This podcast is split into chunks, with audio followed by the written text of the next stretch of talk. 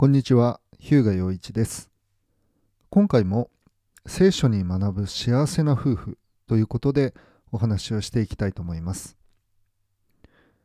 え今回のテーマは、夫婦の本当の愛とは、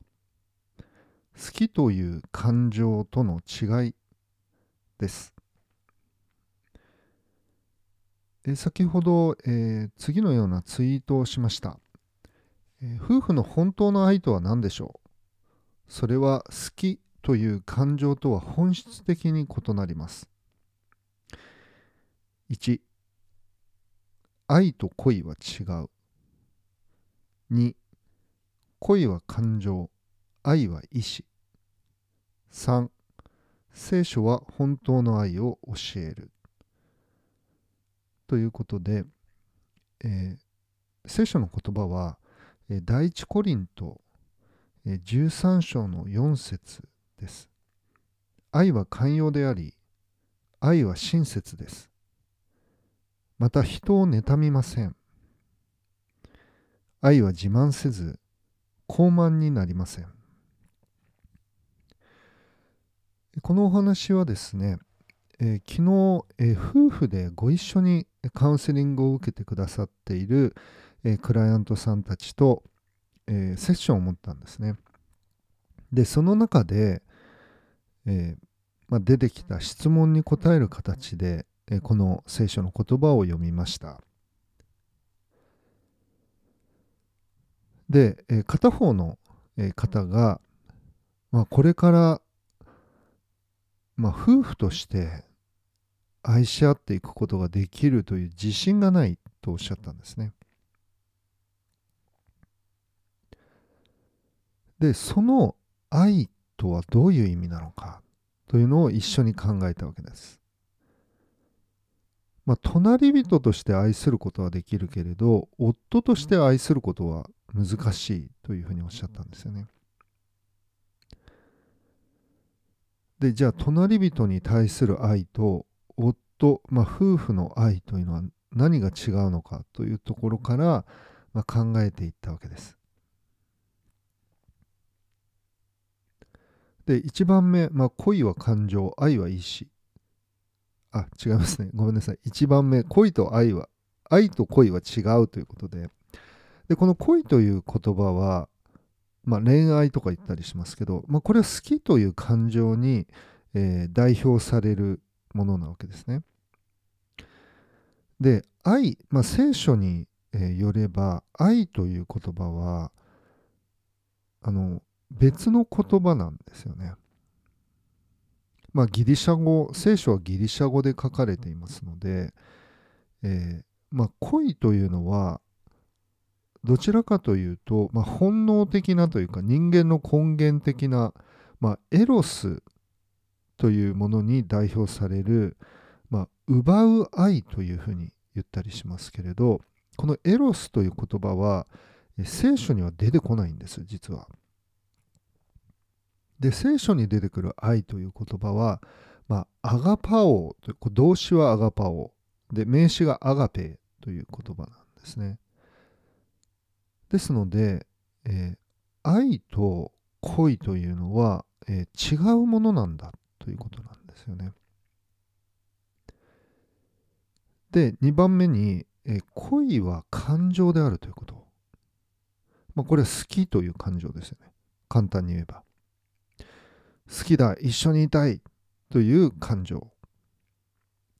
で、愛というのはあの意志なんだということなんです。アガペ、アガパオという言葉は、まあ、無条件の愛。つまり、えどんな時にも変わることがない愛だ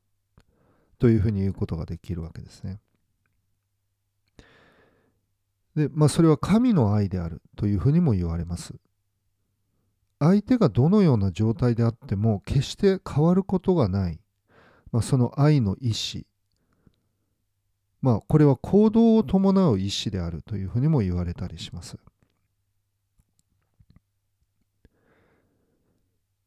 で、恋は感情、恋愛は感情なので、あの感情というものは常に変動するということなんです。まあ、これは天気にも例えることができるわけですけど、まあ、女心と秋の空とかっていう、えー、まあ、日本のことわざもありますけれど、まあ、人の気持ちというのは女性だけに女性にかか女性に限らずですねあの常に変動してるわけです。まあ、今日、えー、私が住んでいる横浜は、え、とても気持ちのいい、え、晴天です。ですけれど、まあ、数日前は雨が降っていたわけです。でその間にはま曇りの日もあったりで今は、えー、とこれをお話をしているのは、えー、2月の末ですけれど、まあ、とても暖かい日が数日続いてでこれからまた寒くなるというふうに天気予報は告げていますですから好きという気持ちというのはあの感情であって常に変動するのであの夫婦の関係を据える土台としてはふさわしくないということなんですよね。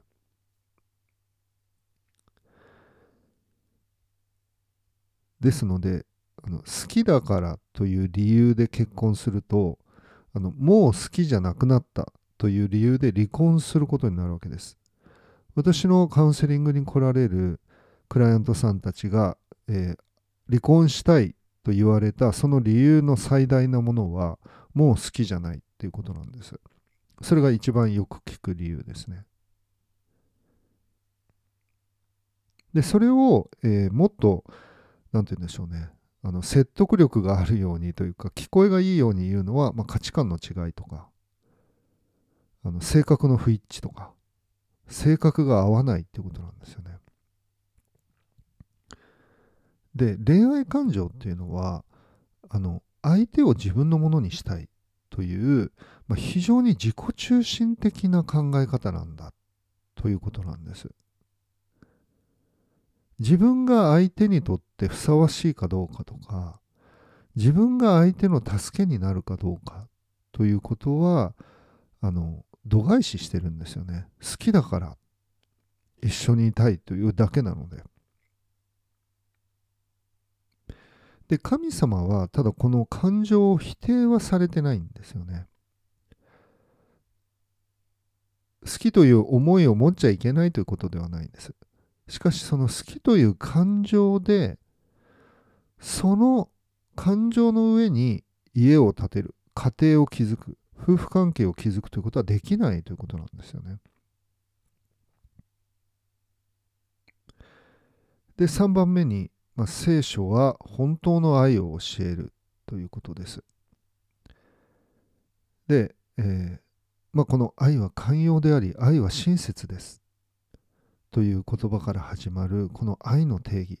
まあ、第一コリント13章の4節を先ほどお読みしましたけれどあのこれもっと続くんですね。で、えーまあ、そこをちょっとお読みしたいと思いますね。でそうするとあのこの愛って感情じゃないんだなっていうことが本当によくわかるんです。まあ、この第一コリントの13章は聖書の中で最も有名な日本では一番有名かもしれないですね。なぜならキリスト教式で結婚式を挙げる人たちが多いのでキリスト教式の結婚式では、まあ、読まれることが、まあ、頻度として高いからです。第一コリント13章4節から8節の最初のところまでお読みします。愛は寛容であり、愛は親切です。また人を妬みません。愛は自慢せず、傲慢になりません。礼儀に反することをせず、自分の利益を求めず、苛立たず、人がした悪を心に留めず、不正を喜ばずに真理を喜びます。すべてを耐え、すべてを信じ、すべてを望み、すべてを忍びます。愛は決して耐えることがありません。まあ、このように書かれているんですよね。で、この7節を特に見るとよくわかるんですけれど、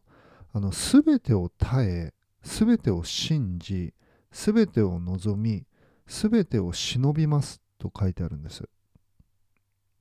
この耐えるとか忍ぶというのは、まあ、我慢するということなんですよね。で信じる望むということは、まあ、これはもっとポジティブというかあの希望を失わないということなんですよね。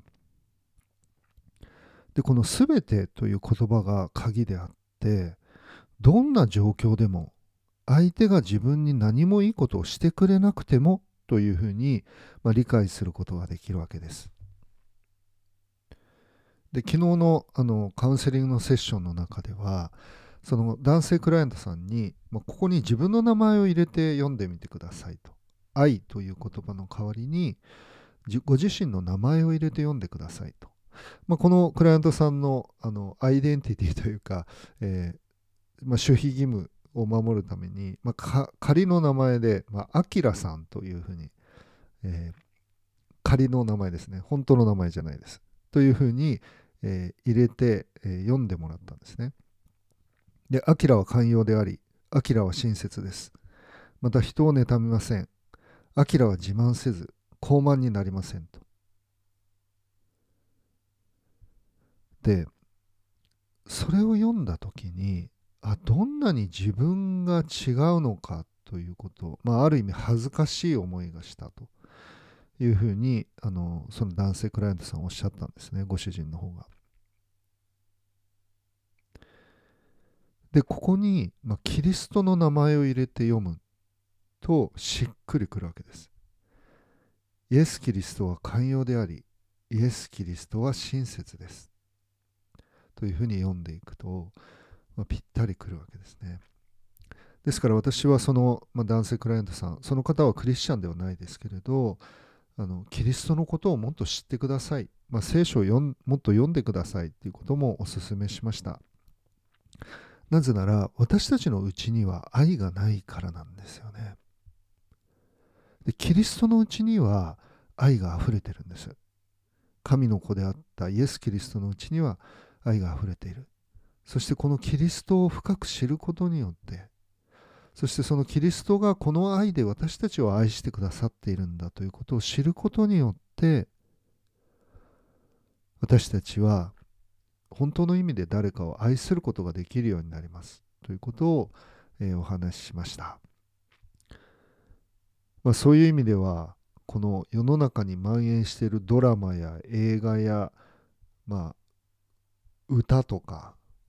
そういうものは恋愛感情至上主義好きという気持ちがあれば何でも何でもいいんだと何でもできるんだみたいな、